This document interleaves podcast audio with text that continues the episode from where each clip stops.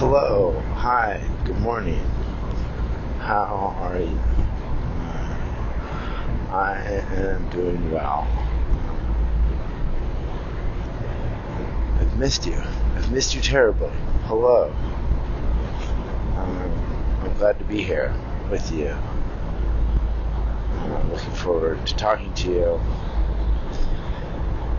Um, gosh, I'm uh, traveling in the car as usual, and I'm um, heading to the chandelier factory. Going to have a long, fun day of making little glass parts, and I have. A, have another meeting at, uh, in San Francisco, an employee meeting with the glass shop there. Teachers getting together, talk about teaching techniques, I suppose, things that teachers talk about. And uh, I've been very busy, been very busy, done a lot of packing and shipping and cold working and fabrication parts and overseeing a bunch of different things being made, metal stuff and kiln casting. Um, I've a lost wax process going through, and um, so lots of fun craft techniques. I've really been enjoying the this podcast where I I actually have to put down to you know actually recording this information um, that I'm keeping in my head.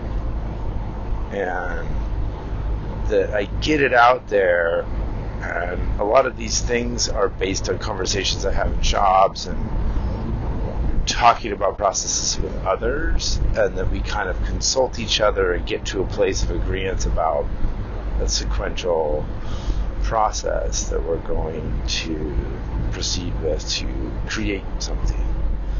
Uh, like in this kiln casting process, I'm working with a mold maker, and you know they have certain knowledge and I have certain knowledge, and so we we consult each other, we compare notes to get to a place where like, okay, that's the next step here. It's like we're doing this, we're doing that, and then we'll do this. And so we can kind of in in some ways it's like filling in each other's gaps, filling in the gaps of knowledge base. Um,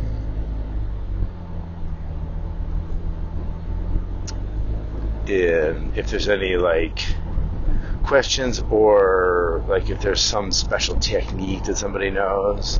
And it's a really it's a wonderful collaborative process. It's one of my favorite parts of making is when you have a, a couple of people that all know a lot about a process and everyone can kind of share and everyone is learning on the way into the making. That there's this moment in a good shop setup with a good team where you get to talk about the making process before you get started and everyone can kind of bring to the table their knowledge, their specific knowledge about um, the different steps and how things might done. And that's where, you know, in the well, in all sorts of shops, but in the glass shop, I'm thinking of like moments that um, somebody might bring up a technique they saw once, you know, because I think in glass there's so many little steps and little moments of like things you can do to to get a certain result, whether it's with heat or with color, and um, tricks and tips once you get really far into the technical process, you know. Um, it, and it takes many years to get to this place where it's like very subtle things, you know, whether you know torch angle or how you heat it or the combustion atmosphere on the reheating chambers. Um, all sorts of little subtleties that um, will then also be related to a, a, specific artist. And so there's a kind of lineage that is tapped in those moments of like, you know, I worked for this artist and they have, I learned this technique when we did this process. And then we all, all in the glass shops often all know that artist and we know their work and we know that specific look and we're like, oh, that's how they get that look. Oh, that's really cool. And then that becomes this kind of legacy and that's the that's the stewardship of the craft that I think is so interesting. Um, that we can all carry and we get to kind of share. Um, you know, I can trace back my own lineage of knowledge and the the the steps that I've learned in the glass shops. I can trace it back to you know into Italy, into the Czech Republic, to Poland, and like these kind of like different techniques that developed in different places, and um, when they came over and who brought them over to America, and then who they taught them to, who I learned them from, you know, so that this kind of traces this lineage and. Um, you know, I, I'm sure that there's there's this is present in all of the crafts um, because of the growth of glass as it did in the 70s and 80s, 90s in the Northwest, and rapid growth and rising, and like the financial success of certain artists, like how that created a very, you know, certain moment is, you know, there's less so of those techniques that I learn in tracing the lineage of them in like bookbinding. Uh, that because there's just fewer of them and a smaller space, but I think probably if you were to dive into any of these crafts in the way that I have in glass, um, you get to you can get to names of artists and historical references. You know, I do actually kind of remember now certain moments of my youth and like different bookbinders that were around and the techniques they had, and so. Um, but there, it's you know often related to money, I suppose, um, because there's you know if, if there's money to be made, then there's more often a technique is going to be passed along. So maybe glass is somewhat unique in that. I mean, it's just such a kind of magic material in the way that it looks um, and the light that it holds and all of its amazing properties. It's just magic. It's just magic. Um, so what I've been enjoying is is thinking back.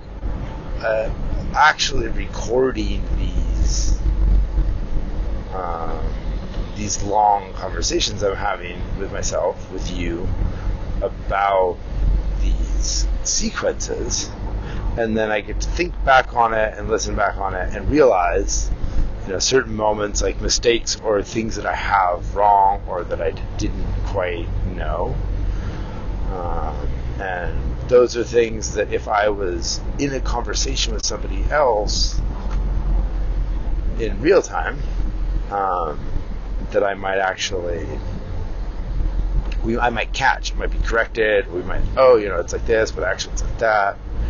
And so um, I feel like I, at some point I have to have like a podcast where I go back and like catch all these things, things that I've misnamed, or techniques that I have wrong, or tools and equipment that I've incorrectly identified, or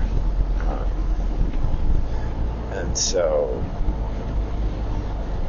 the learning process is constant, and I love that part. I do love learning. So I'm recording these things as if they are absolutes, and I'm telling you these things as if they are um, potentially right. But remember this: they might not be. I might be totally wrong, and I might be misdirected, and I'm happy to be corrected. That's part of this kind of collaborative learning process, I think, of crafting. It's bringing to the table what you know, being honest about what you know, and being able to listen and learn in real time and figure out uh, a new, a whole new thing every time you're going to make something present. Um, what you have, and then readjust what you know and start again, start again fresh um, each time.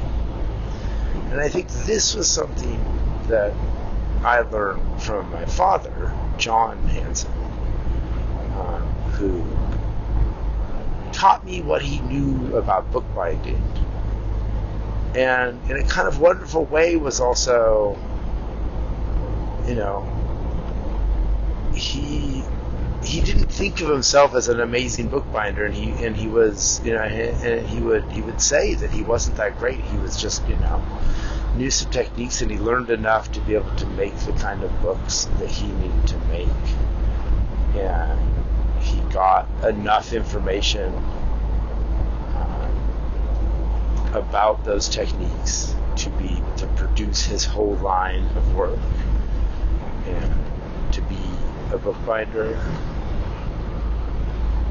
But um, what he really was interested in was learning, and that is is ultimately what he really taught me. Because even by you know in high school, I you know 16, 17, I was starting to work on techniques that were past his knowledge base. And he was certainly happy to learn them with me and find out about them. But it was he was, you know, on his own life journey and path. He had learned what he needed to learn to make the books, to make the line. And he was really happy to have me learning but was also you know busy as a father and a business owner and learning his other other things that he was doing in his own life and um, and I think there were times when I would just I you know especially in some of the leather binding I was doing um, he was like I don't I'm not going to need that for my book binding process and so right now it isn't gonna you know it it isn't gonna fit my brain and isn't gonna help me get through this you know get these 800 books bound. so I'm going to focus on this, and you focus on that crazy leather binding technique you're into, Eli. And so it was this wonderful shop space, being able to share knowledge, and he would connect me with people and processes, and um, you know, watch my books binding techniques and knowledge grow, and you know, shared with me so much, but shared with me a love of learning and finding new things. And, um, you know, um,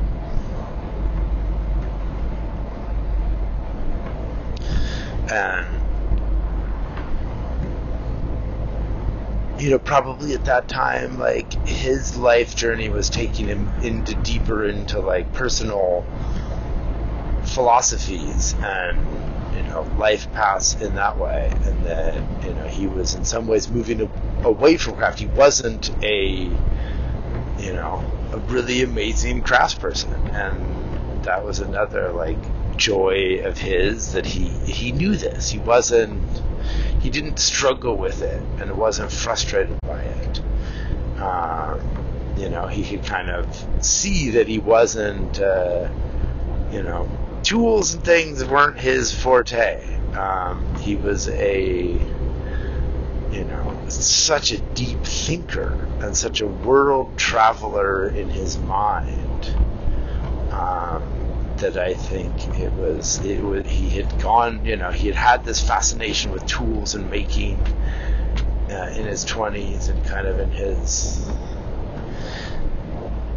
in the way that, you know, um, he kind of dove into it and then just kind of transcended past it. And that was so wonderful to be trained in that way by somebody that wasn't, you know, obsessive about it or didn't think that there was an absolute way and could see his own clunky ways and could see that he wasn't that good at you know using a skill saw or swinging a hammer and he didn't you know have to be the best at it. Um, he just made some he made his books and he made them just right but he didn't he wasn't pushing past that and that wasn't his life path. Um, in a lot of ways, I think his life path was to learn to be a better, more kind and gentle person, and that was always his um, his approach. And I think what he really taught me was how to learn. You know, whatever it is I was learning, it was it was that openness and the communication and you know coming to a process with all of your knowledge but an ability to adjust to that all. So putting it all on the table reassessing it all from a real subjective real objective place and knowing knowing what you know and knowing you're willing to change it all and learn new things. Because if you get set in your ways and you think you have it right, then that's when you don't learn anymore. And that's the, you know, kind of in that in that space I think is where being a craftsperson is can be such a wonderful thing is knowing what we know, but knowing we don't know things and we can learn new things and what how that can feed into our life philosophies. And sometimes, like John Hanson, it's like you know you get to a place in your life where you're done binding books, and he you know he sold the book bindery in the early 2000s, and you know he made I think he made four books after that. And, it wasn't it wasn't like he kept it as a hobby. He didn't he was he didn't miss it. He just you know he decided it was you know it wasn't a good business to be in anymore. That you know by the the mid 90s, the change of the marketplace of independent booksellers um, had shifted and was starting to go to the internet, and the big box stores were starting to change the marketplace and he realized there wasn't a place for you know boutique handmade journals from one person. It was something that needed to be done in a big a big shop and he didn't want to do that business. Um, and he knew he needed to do a different business called me and at you know 23 offered me the family business. I could buy it from him for a great deal. All I needed to do was move back to Port Townsend and uh, work 16 hour days binding books for the rest of my life. And I thought, you know, I can probably work 16 hour days blowing glass maybe I can continue to move around um, and not just be in one place. And so, and both of us were very happy with that decision. It wasn't, you know, it wasn't a difficult decision. You know, it was sad to see the bindery go, but we both understood of where we were in our life paths that it was time for him to make a change, and it wasn't quite time for me to take that on. I would, I would love to have a bindery. I would love to be able to be a hobby bookbinder and have a bindery. And I would love to be a hobby glassblower and have a glass shop and have a little flame shop and a cold shop. And have all the accoutrement like of being a craftsperson and those things and being a hobbyist and having a wonderful set of tools. But all those things that they you know they cost money and they need to make money to support themselves. Um, that's not that's not what I have. I don't have money. I got skills. And I have the ability to learn uh, that I think in large part gained from John Hanson and the way that he approached his life and being a craftsperson how that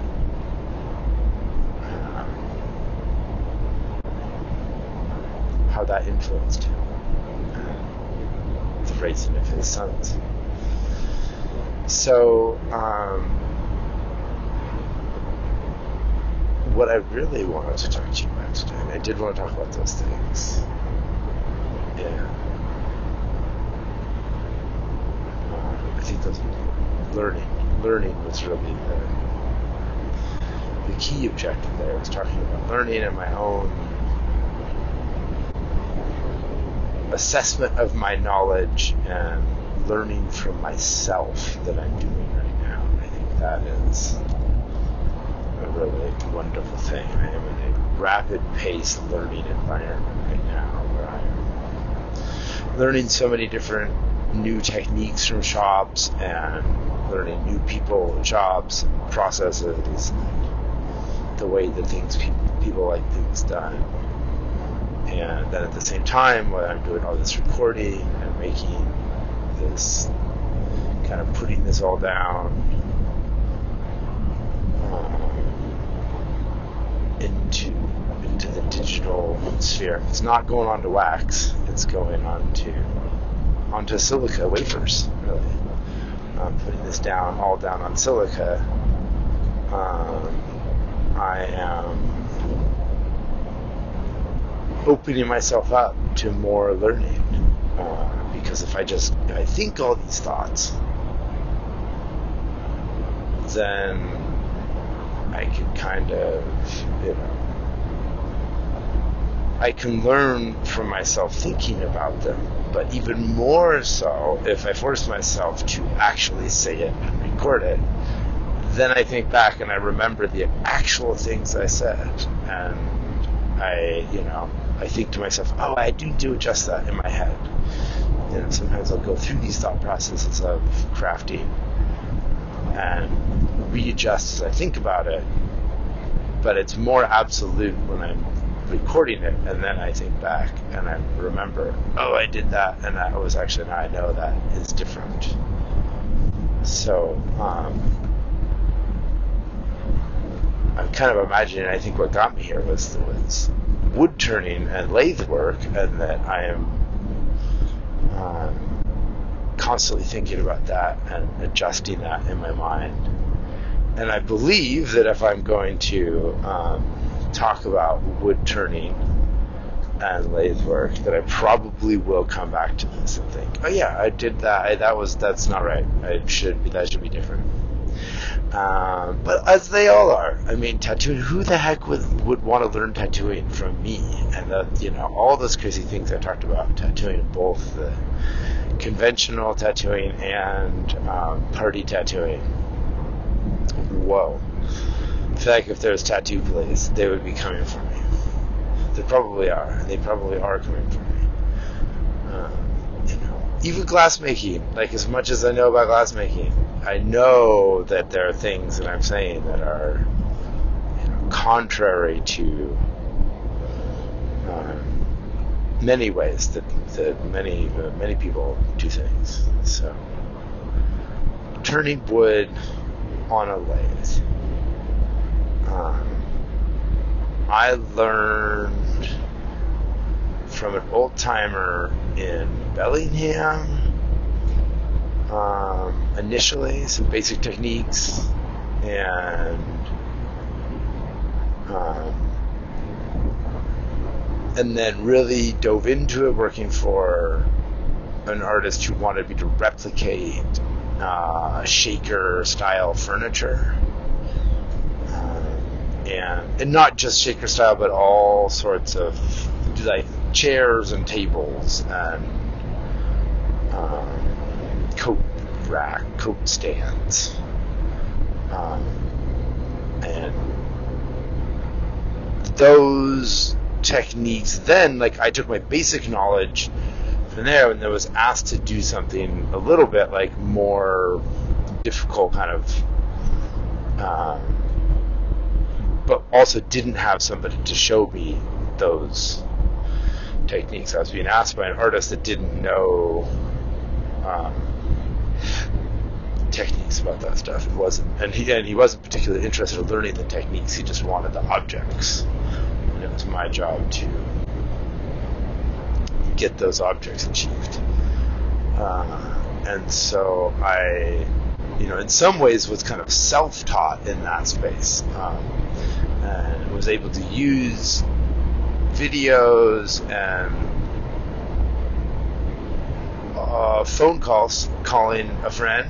Uh, I have a lot of people that I can call and consult with and when I was doing that job, I was living in upstate New York, and so that would be another way I would learn would be to.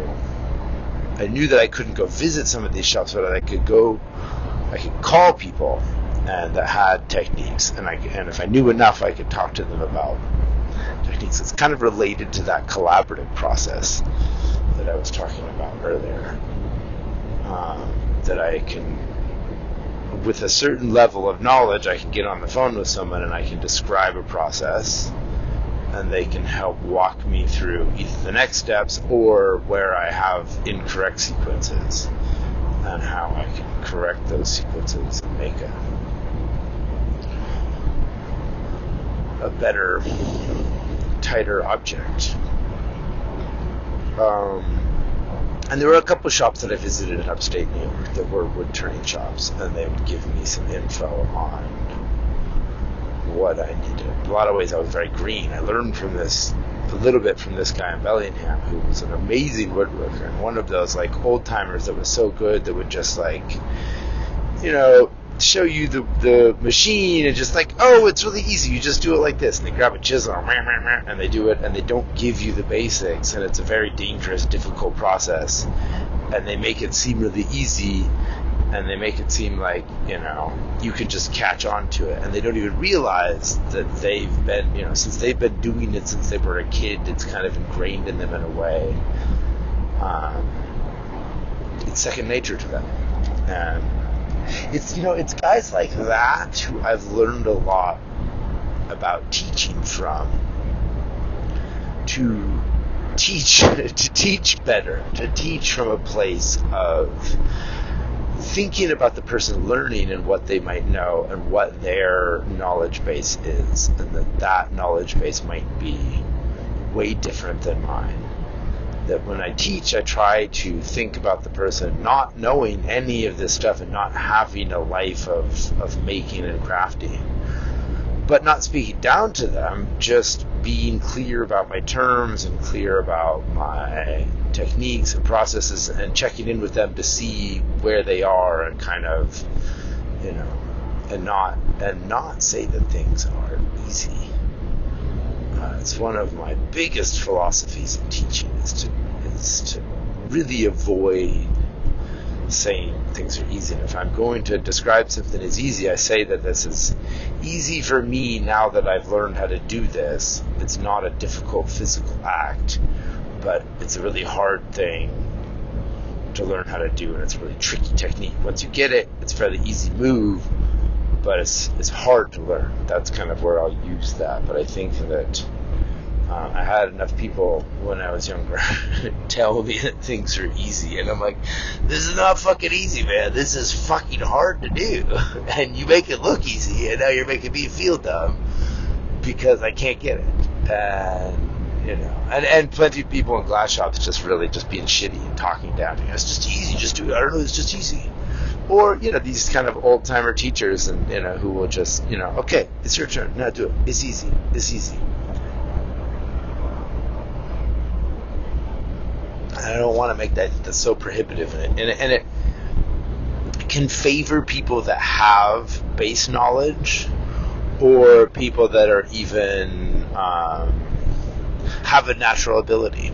You know, and I think this is like in a lot of ways the opposite of my father, of John, that he just did not have a natural ability. Like he was incredibly awkward and you know but he would learn things, and it was like you know he got really into salsa dancing in the in the 90s, late 90s, early 2000s, like right in my high school time, and he was like, this was like this thing he was learning, and he was incredibly awkward, and he was like, it was really hard for him to learn, and then he got really smooth out at it, and he wasn't a natural person at you know learning this, and, and there's people that I know that that you know when they learn, you watch them learn dancing, like they have a natural ability and they can just jump right in, and it is easy for them. But it's not easy for everyone. I feel like I'm in that place where I don't. Ha- I'm really awkward. I'm an awkward dancer, and I think I'm probably awkward with a lot of techniques. But I've also had a lot of time learning them, and so I'm a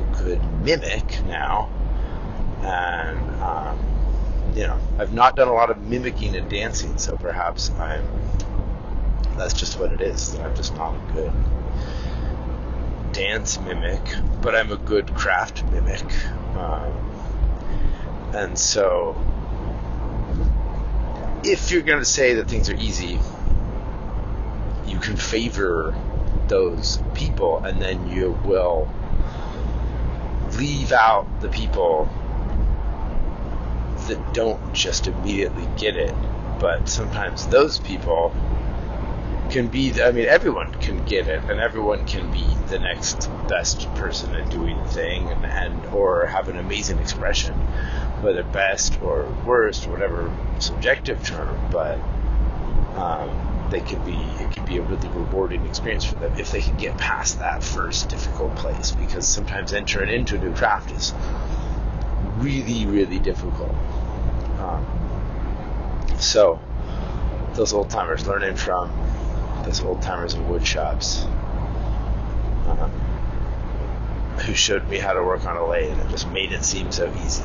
And I'd have to go back and then, like, what I learned from them also was like I would go back in my mind and think about their like their stance, think about their physical, the way that they approach that, uh, they just the way they would physically stand and they would hold their hands and the way that they um, did that work was that's part of my mimic process is to learn things is to mimic these craftspeople and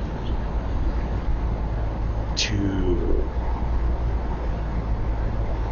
sometimes take the words of these old timers, but sometimes it's simply just to like recall in my memory them doing it and watch them in my mind do the process and think about how did they hold their hands?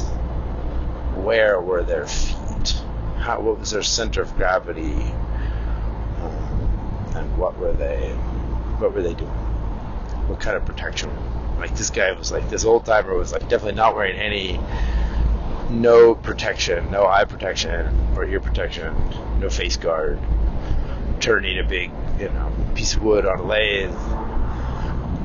You know, just like this, it's easy. But what he did do was he was holding his hands in a certain way, and that was very natural to him to just hold his hands, and that was, um, and I think that was something he did finally talk about was like hand position was the important safety thing, you know, without any glasses or face guard, but hand position and you know, when you come down to it wood turning, like that's probably one of the more important things. Um, it's really good to wear a face shield and to be protected and to have your ears covered. But if you got your hands in the wrong position and that chisel grabs, um, then you could really hurt your hands um, and or body just by arms getting pulled over, wrapped around it, or whacked onto it. So, let's say we're gonna turn. How about we turn a baseball bat? Um, I was gonna say we can just turn a, a round log into a cylinder. Um, but I remember John Hanson. He did like he made a baseball bat in the. In fact, that must have been like 91, 1990, 91 or something. Uh, and he went and learned from somebody making a baseball. I didn't. I wasn't there for the that process, when he brought the baseball bat home, I was really impressed with this the bat that he had turned on the lathe. It so smooth and always on the lathe. Um, and so turning a piece of wood. I feel like I just got to get through the tools and the lathe, all the different chucks and chisels before we can even get to a piece of wood, and then probably it's going to take me like an hour to describe just actually turning it. So let's talk about a lathe. Um, a lathe is a motor, and it is a there's either going to be a direct drive or a belt drive and um, I believe I think that it's it's it's it's fairly common to direct drive or a belt drive. I believe it's more common to have the belt drives now. It's generally just more common to have belt drives because belts and pulleys are a little more efficient. A direct drive, you're generally going to have a better power and torque and less slippage you're going to have to have a motor that generally will be variable speed and um, you can adjust it but because the belt drive you can you adjust the speed um, the RPMs through the pulley ratio. And if it's direct drive, you have to have a variable speed motor, and that that's just a little bit more complicated electronics. Um, so, but with a lathe, because of when you're bearing down onto what you're turning, um, a belt can slip. And so you lose some of your power in that belt. Um, but nowadays, with the belts and the ability to, um, I think, you know, I was going to say the ability to tighten, but I think it just really is the belts, probably. Um, you don't have to, it's no more like leather belts and repairing the belts yourself, and the belts are all available from the belt supply store. Uh, so, so, get your motor. Generally, your motor is going to be on the left side, and that um, that turning head then that's the drive side. And the other side, dang, now is that the spindle head? That's on the other side. I think I should have that term. These are these are the things that like I don't know the names as well on a wood lathe, um, and then if I'm talking with somebody you know, we could kind of figure out these tools, and they would probably know more than me about the names of the tools. Um, I know some of the processes and techniques. Um, if you want to turn some crazy piece of wood down into something nice I'm a guy. If you want me to label all of the pieces of equipment, I might not um, be your guy. That's me, not your guy. Um, so you got your drive head and your non-drive side, and you're gonna have different little attachments, um, attachment points, and ways that you can turn, so that you could. Um, essentially, you're gonna grab it from the drive side whether a chuck that will tighten down onto your object or a screw plate that you're going to attach screws into or whether you would have just pressure points from either side. And so from the non-drive side, you would have a the same. You generally don't screw to the non-drive side. You would generally just have a centering, a, like a, a bearing. You'll have a ball bearing with a point coming out of it that would be the on the non-drive side that would you could apply pressure with that into the object and hold it. Um, the other thing you could put on that side is a tool, um, like a drill bit. You could attach a drill bit. A you can put a chuck head, um, an adjustable chuck, like a drill head chuck, onto that, and then the drill bit would stay fixed and then the object would turn around it and that's how you drill a hole so you rather than the drill bit turning the object is going to be turning you can your hole that way uh, and you could also you could also put a cutting tool on that side as well um, which is less common with wood lathes. When you get into metal lathes, it's more common that you're going to put the cutting head. But with the wood, I've done this some in some like um, when I'm making molds for glassware. There's certain reasons why you might want if you want to like cut a long cylinder inside of a piece of wood. But I feel like that's more like weird production stuff, and probably there's certain furniture processes where you want to be very tight with your production, you would put a little cutting tool. Um, but generally, with the wood lathe, like kind of hobby style and American style, is to just use your use a tool rest and hand hold the tool and uh, scrape the wood surface uh, with your gouges and your chisels, which is not what you do when you have metal on a lathe. When you got metal on a lathe, you, it's too is too hard. You have to be too precise with the tool, so you have to put your tool into a fixed point, and and then you adjust it with a little tiny adjuster.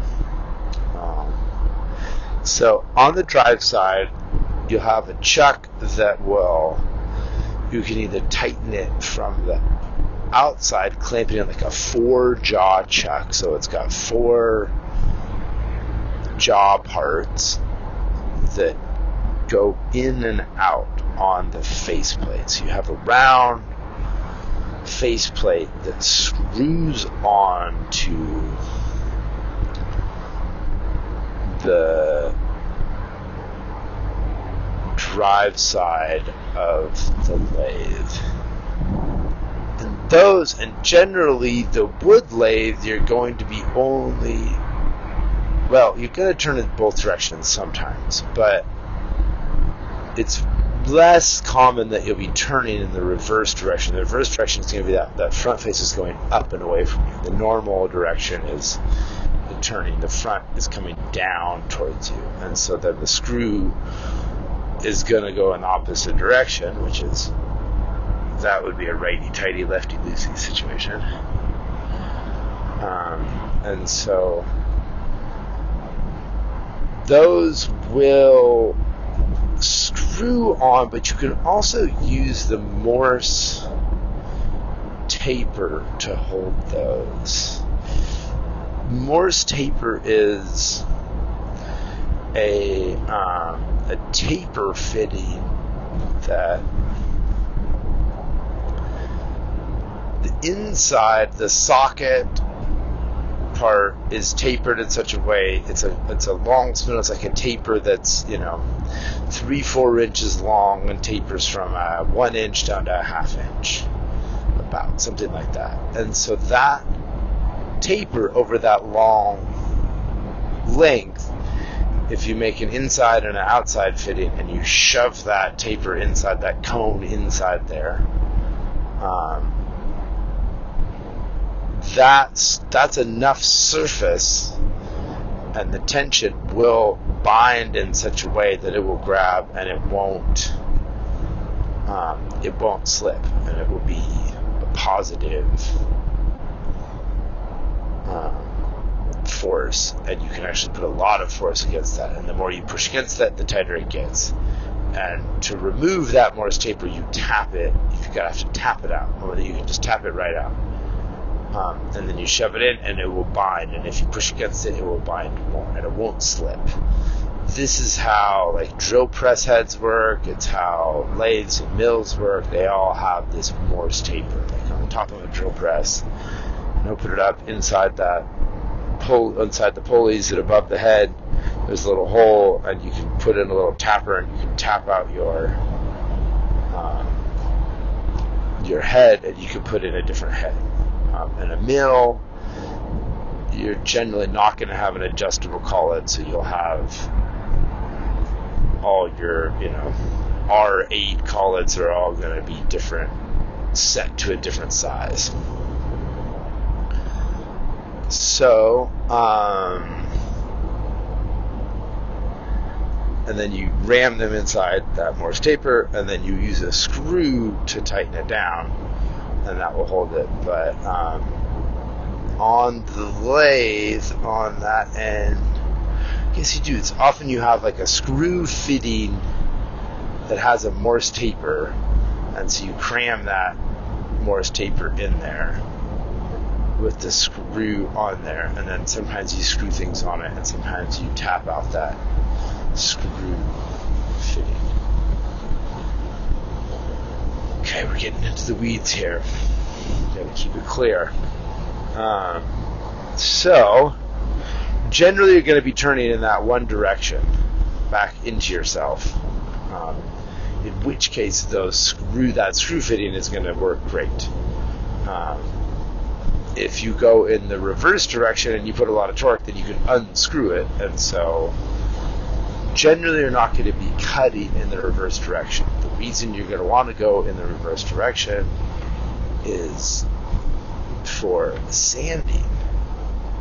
When you're all done with turning your object and you're sanding it on the way in, which is also incredibly dangerous, um, you're going to want to go in the reverse direction because all that grain is going to be laying down in a certain way. And then if you go in the reverse direction,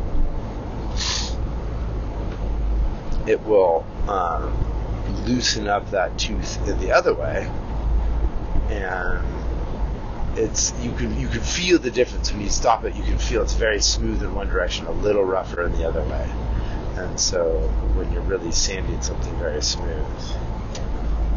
Um, you want to reverse direction and sand it in the other direction also. Can you believe that? I was so amazed when I heard that. I was like, that's just bonkers. That's crazy.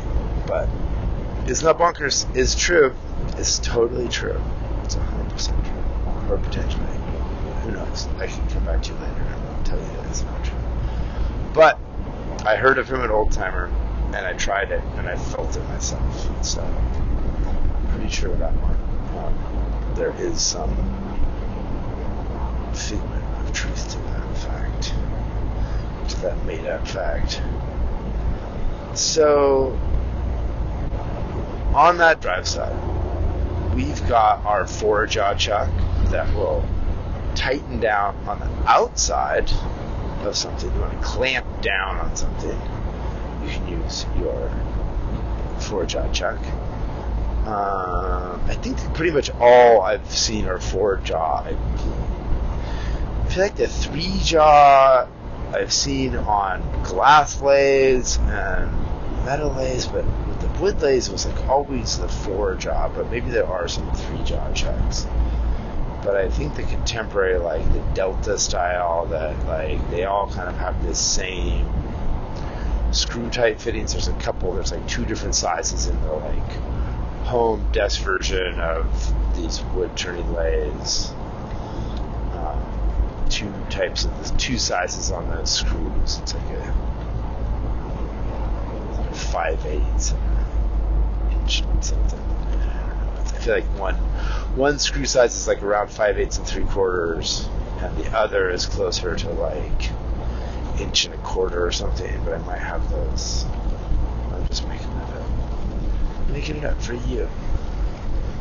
And okay, so you got your jaw chuck, and then generally those jaws either have like they're double sided or they're reversible so that you can either squeeze in or you could push out. Like if you had a cylinder, you could put it over the jaws and you could push the jaws out into the inside of the cylinder and hold it from the inside.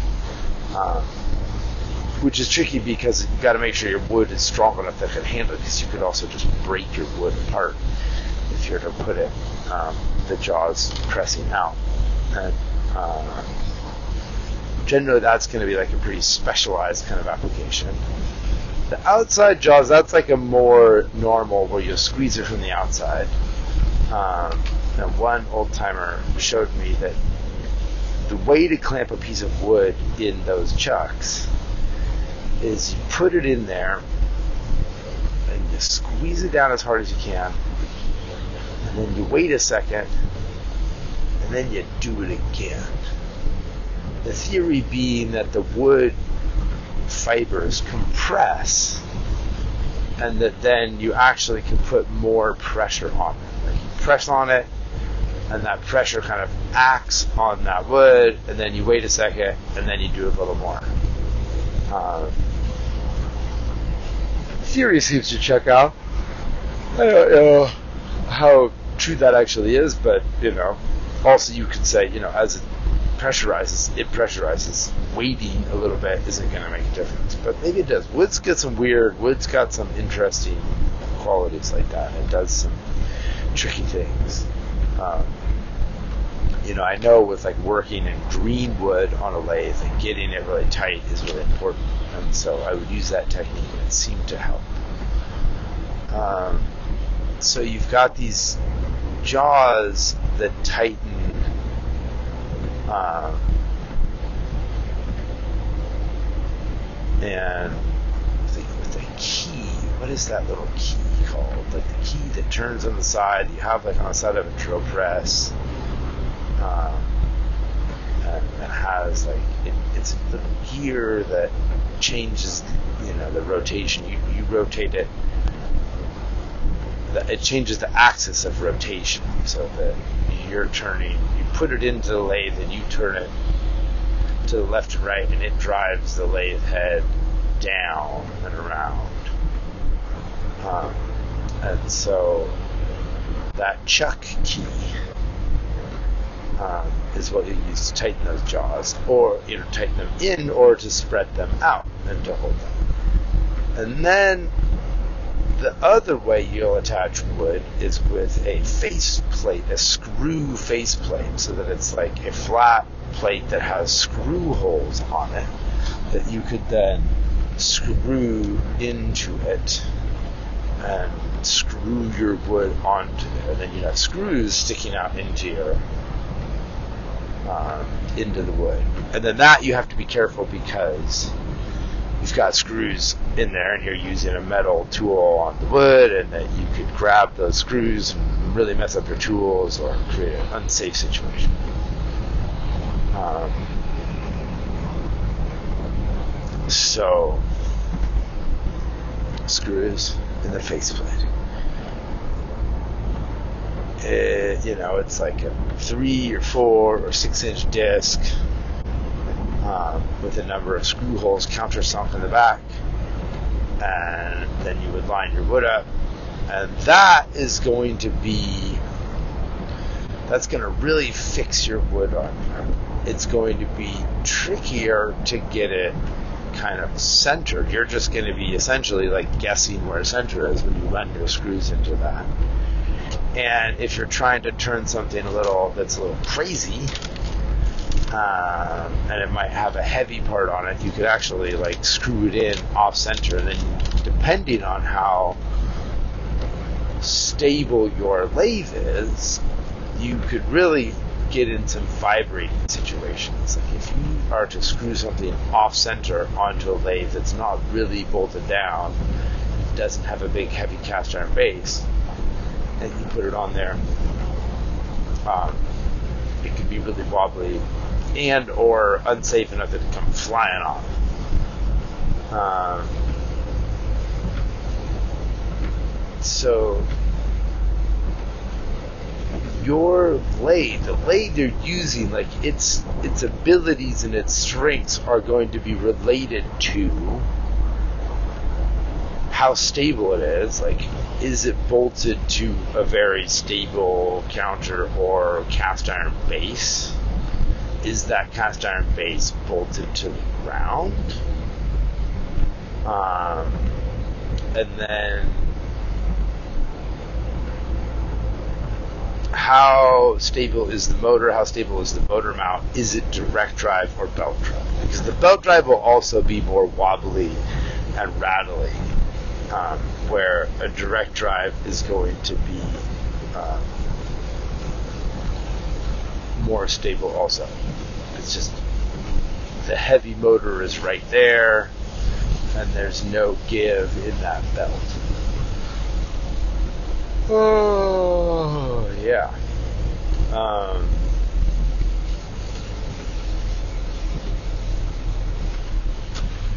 so, um, you know, like if you're cutting like crazy bowls, like if you're like rough cutting bowls, starting from a big log, um, you're going to want a very stable, heavy duty lathe to be able to hold on to that um, potentially unstable piece of wood.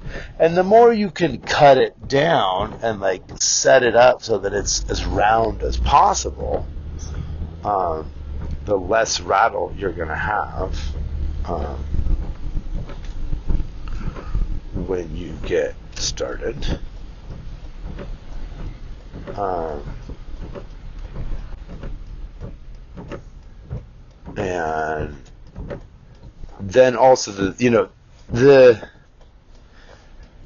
more you have to remove material on the lathe um, just generally the lathe is going to be really messy you're going to the way that it spits the chips is generally going to be the messiest of all the tools in the wood shop.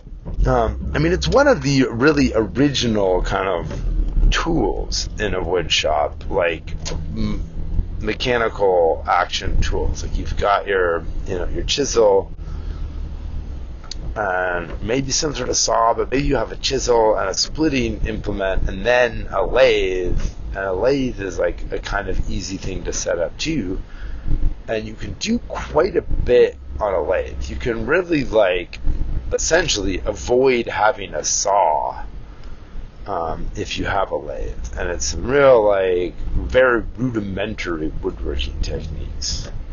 Um, but a lathe can really um, do, you can do quite a bit in the round um, because you once you get the wood spinning, you can cut it down um, and you can um, you can really do a lot to it. Okay. Here we are. Here we are at the chandelier factory. Um, but tell you the truth, we didn't even get all the way through what the lathe is and all the different parts of the lathe. So we're gonna have to come back to that. We really are. Um, but I've had a nice time talking and learning. I'm glad um, you're here for this with me, talking all this through. So thanks for listening. Um, I look forward to talking to you more about woodworking techniques and specifically turning wood on the lathe and talking more about craft, craft techniques, and the technique of learning. So there's going to be more where this came from. Um, thanks so much for listening and talk to you soon. Okay. Love you lots. This end a message. Bye for now.